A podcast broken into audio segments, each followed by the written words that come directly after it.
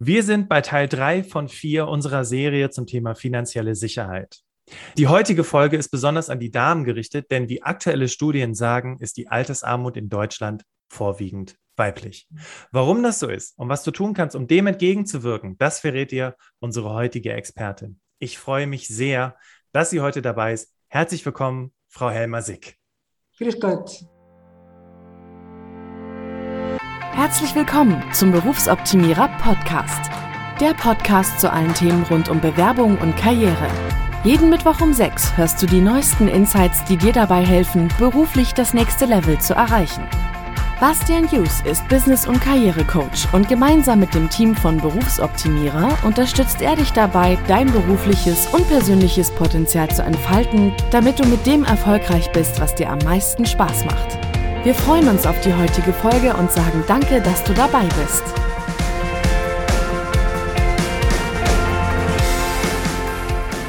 Herzlich willkommen, Ladies and Gentlemen. Wir wollen in unserer vierteiligen Serie zum Thema finanzielle Sicherheit aufklären und Mut machen, sich mit dem Thema Finanzen zu beschäftigen. Hintergrund des Ganzen ist, dass du dir später keine Vorwürfe machst, weil du dich viel zu spät damit beschäftigt hast. Wie wir eben gehört haben, wird aktuell davon ausgegangen, dass vor allem Frauen von Altersarmut betroffen sind. Dafür gibt es sehr viele Gründe, über die wir heute sprechen wollen. Denn auch heute gibt es noch viele Partnerschaften, in denen sich auf das Einkommen der Partnerin oder des Partners verlassen wird, beziehungsweise verlassen werden muss. Langfristig sollte das aber nicht die Lösung sein, denn was ist das Ergebnis? Ab welchem Einkommen gilt man eigentlich als altersarm? Wie kann mir das passieren? Warum sind vorwiegend Frauen davon betroffen? Und was kannst du heute aktiv tun, um dem entgegenzuwirken? Darüber wollen wir sprechen. Ein Mann ist keine Altersvorsorge, sagt unsere heutige Expertin, die seit über 30 Jahren Frauen zum Thema Finanzen berät. Und hier kommen wir zur offiziellen Anmoderation. Helma Sick hat in ihrem nun schon langem Leben immer wieder erfahren, wie wichtig Geld ist, um unabhängig zu sein und zu bleiben.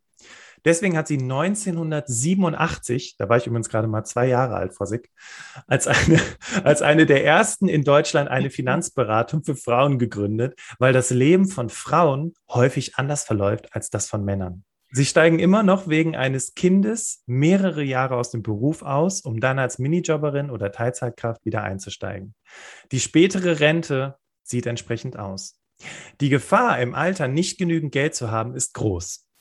Frau Sicks Unternehmen besteht heute noch mit zehn Angestellten und ist bundesweit bekannt. Ihre Geschäftspartnerin Renate Fritz führt seit einigen Jahren das operative Geschäft und Frau Sick hält bundesweit Vorträge zum Thema Ein Mann ist keine Altersvorsorge. Dies ist ihr Lebensthema geworden, basierend auf 34 Jahren Finanzberatung von Frauen. Sie gibt dazu Interviews, schreibt Artikel und Bücher, macht eine Menge Aufklärungsarbeit und schreibt sogar regelmäßig für die Frauenzeitschrift Brigitte zu Geldthemen. Also warum solltest du unbedingt Frau Sick heute zuhören? Weil sie nicht nur Finanzexpertin ist, sondern sich auch seit Jahrzehnten für Frauen engagiert. Weil sie wie kaum jemand anderes Frauenleben kennt. Und weil sie das, was sie zu sagen hat, anschaulich, lebendig und mit Beispielen aus dem Alltag vermitteln kann. Frau Sick, ich freue mich so sehr, dass Sie heute hier sind. geht, es Ihnen, geht, geht es Ihnen gut? Mir geht es hervorragend. Ja, ja. Ich, äh, ich kann das machen, was ich gerne mache. Und äh, wenn ich Frauen damit erreichen kann und sie ein bisschen anfangen nachzudenken, vielleicht manche Entscheidung in ihrem Leben etwas anders treffen, dann bin ich glücklich, ehrlich gesagt. Wunderbar. Ich freue mich auch, wenn wir das, wenn wir es heute auch schaffen, mit unserer Podcast-Folge ein bisschen aufzurütteln und vor allem auch die Damen, vielleicht aber auch die Herren, die uns hier zuhören, ein wenig ja. in die Umsetzung zu bringen. Ja, absolut, ja. Gibt, gibt es noch etwas, was Sie zu Ihrer Anmoderation hinzufügen möchten? Na, Sie haben ja alles schon gesagt, was wirklich wichtig ist für eine Anmoderation. Wir kommen jetzt dann, denke ich, zum Hauptteil und da habe ich eine ganze Menge zu sagen. Sehr gut. Fangen wir direkt an mit der ersten Frage. Sie sind jetzt oder Sie machen jetzt seit über 30 Jahren Finanzberatung für Frauen. Frau Sick, wie kam es dazu, dass Sie sich dies zur Lebensaufgabe gemacht haben? Es ist wie immer, äh, sind es mehrere Mosaiksteine, die sich im Laufe eines Lebens ansammeln, zu einem größeren Bild ergeben. Ich habe schon in jungen Jahren, ich bin äh, in einem kleinen Ort im Bayerischen Wald aufgewachsen, ich habe schon in jungen Jahren erlebt, dass äh, manche Frauen sehr unglücklich in ihren Ehen waren, äh, und nicht gehen konnten, weil sie kein eigenes Geld hatten. Eine Tante von mir, Bäuerin, wurde von ihrem Mann, der Alkoholiker war, mindestens einmal die Woche, wenn er aus dem Wirtshaus kam, grün und blau geschlagen. Dann äh, warf er sie aus dem Haus, das Bettzeug hinterher.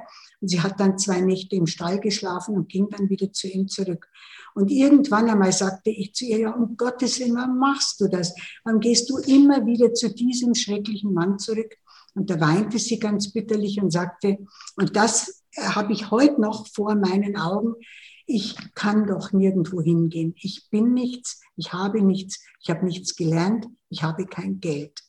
Ihr Leben fing erst an, als der Mann gestorben war. Und oh da hat mir, ich wusste natürlich vieles nicht zu dem Thema, was ich heute weiß. Aber das ist mir so hängen geblieben, dass eine Frau darauf warten muss, dass der Mann stirbt, um ein, ein etwas noch vom Leben haben zu dürfen.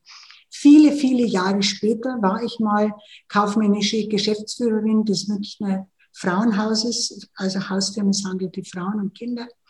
Und ich habe dort gesehen, dass die Frauen nicht nur schrecklich misshandelt waren, sondern, und das ist mir aufgefallen ganz drastisch, alle auch kein Geld hatten, kein eigenes. Oft wurde vom Mann der Entzug von Geld oder das Kleinhalten, sie mit äh, wenig Geld kleinhalten, als auch Misshandlung äh, genutzt. Ja?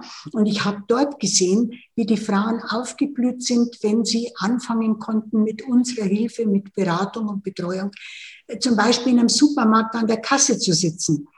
Es hat mich massiv geärgert, dass ein bayerischer Kabarettist mal vor einigen Jahren gesagt hat, was soll denn das? Ist es Emanzipation, wenn die Frau dann an der Kasse eines Supermarktes sitzt? Und ich sage, du blöder Mensch. Es ist Emanzipation, denn sie sitzt da, hat eine Arbeit, hat Kontakt, hat Kolleginnen und Kollegen und verdient eigenes Geld, mit dem sie machen kann, was sie will.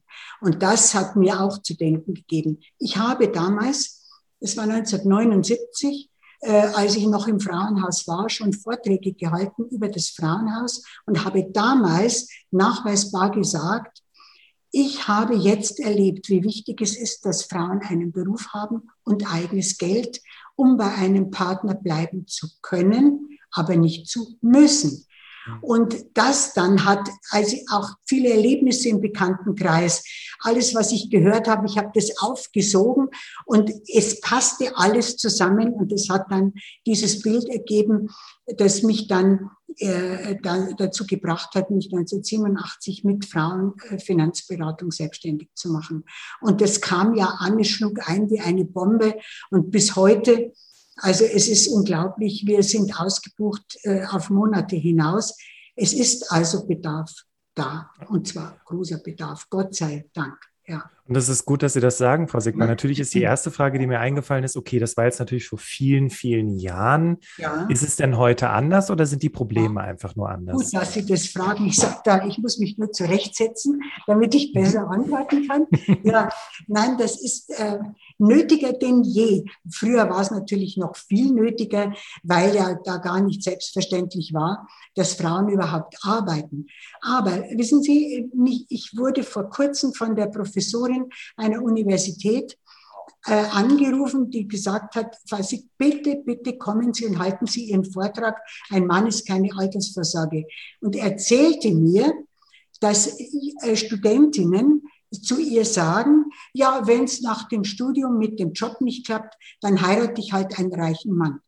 Die Professorin war entsetzt und ich fiel beinahe vom Stuhl, weil ich mir dachte, wie kann man nach Beendigung eines Studiums so etwas als Lebensplan haben. Ja, zum einen stehen die reichen Männer nicht in Schlange vor jeder Tür, würde ich einmal sagen, selbst wenn man vielleicht ganz hübsch ist. Aber, und dann kann ich nur jeder Frau sagen, reiche Männer, die nötigen jeder Partnerin sofort einen knallharten Ehevertrag auf, wo sie über gar nichts verfügen kann, wenn das auseinandergeht. Also diese Illusion möchte ich gerne nehmen. Also das ist der Grund, warum ich so oft äh, zu Vorträgen eingeladen werde, wirklich von Ministerien, von Universitäten und Hochschulen.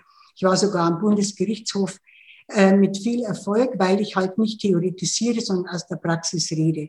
Es gibt seit einigen Jahren äh, das sagen alle, die beruflich mit Frauen zu tun haben, einen Rückschritt, einen erheblichen Rückschritt, wo sich Frauen mit guter Ausbildung wieder zurückziehen, ganz auf die Familie.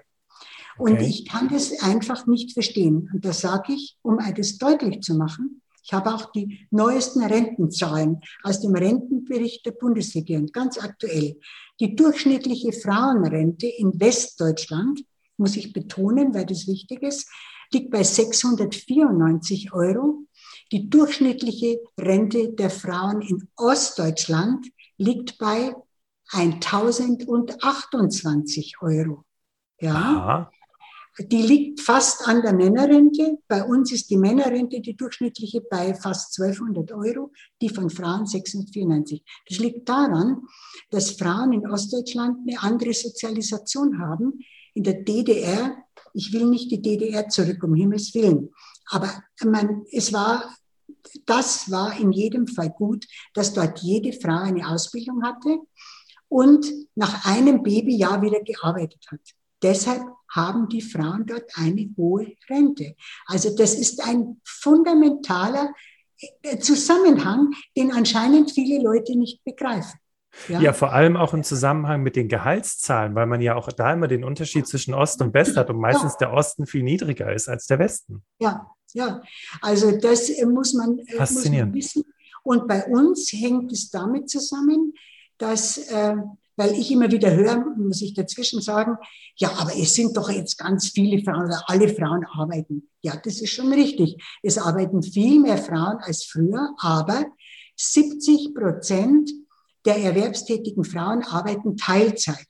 Und sie arbeiten im Vergleich zu anderen europäischen Ländern kleine Teilzeit. In anderen Ländern, wenn dort Teilzeit gearbeitet wird, dann sind es 35 Stunden oder 32. Bei uns sind es 15, 18 oder 20. Okay.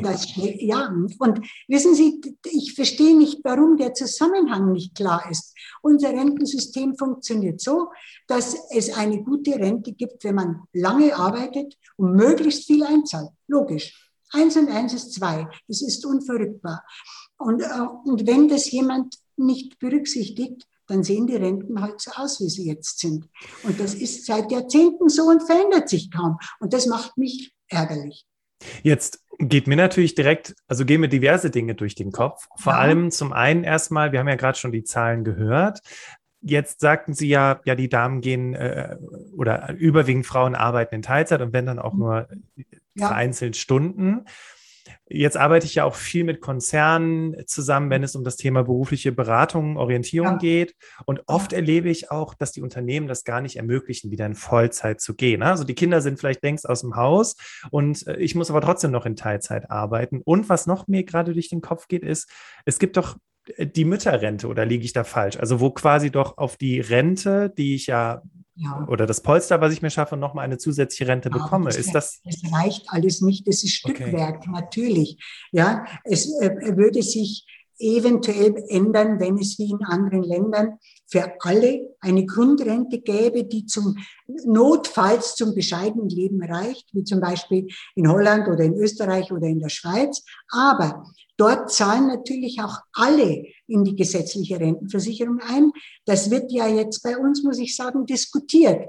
Also, dass Beamte, Selbstständige, Freiberufler alle einzahlen und dann alle eine bestimmte Rente bekommen. Das würde dann anders aussehen. Aber Wissen Sie, äh, das, das sind alles Ablenkungen vom eigenen Thema. Es führt an der Berufstätigkeit kein Weg vorbei. Und wer das nicht möchte, und nicht will, also nicht will und einen reichen Mann hat, dann äh, möchte ich gerne, dass diese Frauen bitte mit ihrem Mann einen Vertrag machen, dass der für sie eine ordentliche Rente anspart. Ja, das geht nicht, dass sie um der Familie willen aussteigt. Es ist ihr freier Entschluss. Da können wir nicht alle dafür haftbar gemacht werden und auch nicht bezahlen dafür. Dann muss Ihr Mann, der offenbar so gut verdient, dass er sich eine nicht arbeitende Frau leisten kann, da muss der für Sie so viel in, in einem privaten Sparplan, Aktiensparplan oder was auch immer, einzahlen, damit sie eine auskömmliche Rente hat und nicht im Alter auch noch von ihm abhängig ist. Jetzt könnte man ja sagen, es hat sich ja ein bisschen was verändert. Das haben wir ja gerade schon besprochen. Frauen arbeiten ja viel mehr und mittlerweile ist auch äh, das Thema Altersvorsorge, ich hoffe, bei vielen Menschen angekommen. Aber ich erlebe auch, dass sich überwiegend Männer damit auseinandersetzen und weniger die Frauen damit auseinandersetzen. Also jetzt hatten Sie gerade gesagt, liebe Männer, wenn ihr sagt, Frau soll zu Hause bleiben, dann sorgt entsprechend auch für Sie vor. Wie erleben Sie das denn in der Praxis? Passiert das denn? Ja, äh, es geht doch doch. Also es ist schon so, dass gerade jüngere Männer äh, durchaus offen dafür sind. Es ist ja nicht immer böser Wille von Männern. Ja, ich, äh, ich mache da, äh, ich will nicht ein, ein Männerbashing da machen, um Gottes Willen. Äh, die denken auch nicht daran weil es halt immer so gewesen ist. Ja, sie ist für die Haus- und Sorgearbeit, die Care-Arbeit, heißt es also auf Neudeutsch, die sogenannte Care-Arbeit zuständig. Er hilft vielleicht ein bisschen was im Haushalt und äh, betreut einmal die Kinder. Aber es ist immer noch ihr Job. Und Corona hat es ganz deutlich gezeigt. Ja, der, viele Frauen sind wirklich entsetzt und enttäuscht, wie wenig ihre Partner dann letztlich doch zu Hause gemacht haben, um es ihr abzunehmen. Ich verstehe es einfach nicht. Ein Haushalt äh, den, das, was dort passiert, verursachen zwei Leute. Schmutz oder Essen kochen oder Kinder betreuen, zwei. Kinder haben zwei Eltern. Warum das alles Sache der Frau sein soll, er hat mir noch nie eingeleuchtet und in diesen Zeiten jetzt überhaupt nicht. Und Männer denken da oft nicht dran. Und äh, das muss aufhören. Zum Beispiel habe ich äh, in der Recherche für das Buch Ein Mann ist keine Altersvorsorge eine Statistik des Statistischen Bundesamts gesehen und ich musste nur Kopfschütteln. Die, daraus geht hervor, dass viele Frauen schon ihre wöchentliche Arbeitszeit um fünf Stunden verringern, wenn sie nur mit dem Partner in eine Wohnung ziehen, weder verheiratet sind noch Kinder haben. So, jetzt frage ich Sie, warum machen die das? Und ich in meiner nun schon sehr langen Lebenserfahrung kann mir das sehr gut vorstellen.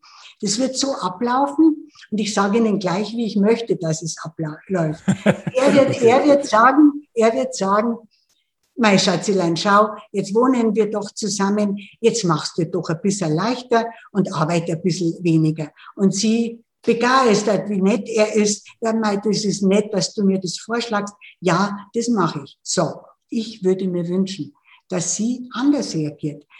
Frauen sind nicht blöder als Männer. Sie soll ihren Verstand aber einschalten. Dann müsste sie sagen, du, das ist ganz nett, dass du das vorschlagst. Aber weißt du, bevor ich Ja sage, gehe ich zur deutschen Rentenversicherung und lass mir ausrechnen, was jetzt zum Beispiel fünf Jahre lang fünf Stunden wöchentlich an Arbeitszeit weniger ausmachen bei meiner Rente. Dann geht sie dahin, lässt sich das ausrechnen, legt es ihm vor und sagt dann, du schau mal, das ist gar nicht wenig, das möchte ich ehrlich gesagt nicht. Also wenn du mir das ausgleichst, dann könnten wir darüber reden. Und ich habe die Erfahrung gemacht, in 90 Prozent der Fälle leider ist das Thema vom Tisch. Und in 10 Prozent der Fälle, meist bei jüngeren Männern, die sagen dann, du, das habe ich nicht gedacht, dass das so viel ausmacht. Nee, das stimmt, das kann ich nicht verlangen von dir. Da reden wir drüber, da machen wir einen schönen Sparplan, dass du keinen Rentenausfall hast. Absolut. Bei ihr würde ich natürlich erwarten, dass sie vielleicht nicht fünf Jahre zu Hause bleibt, weil das gar nicht sein muss. Ja, es gibt ja mittlerweile doch wirklich flächendeckend gute Kinderbetreuung. Aber so würde ich mir wünschen, nicht immer alles machen, weil es immer gemacht wurde, sondern mal im Verstand einschalten. Ich sage immer, liebe Frauen, Sie können alles machen, was Sie möchten, aber Sie müssen die Konsequenzen kennen. Und wenn Sie die Konsequenzen kennen, dann machen Sie manches anders, das schwöre ich Ihnen. Wir haben ja eben den Begriff der Altersarmut gehört und wir haben gehört, dass vor allem Frauen davon betroffen sind. Jetzt haben wir ja ganz viele Gründe auch dazu aufgetan und ich fand es ganz spannend, Frau Sick, dass Sie gesagt haben, selbst wenn die zusammenziehen, ist es durchaus normal, dass der Mann sagt, arbeite doch einfach ein bisschen weniger. Warum? Das sieht man doch nicht ein. Denn wer es leichter hat, ist auch wahrscheinlich er. Denn es ist alles gemacht, wenn er nach Hause kommt. Ja, genau.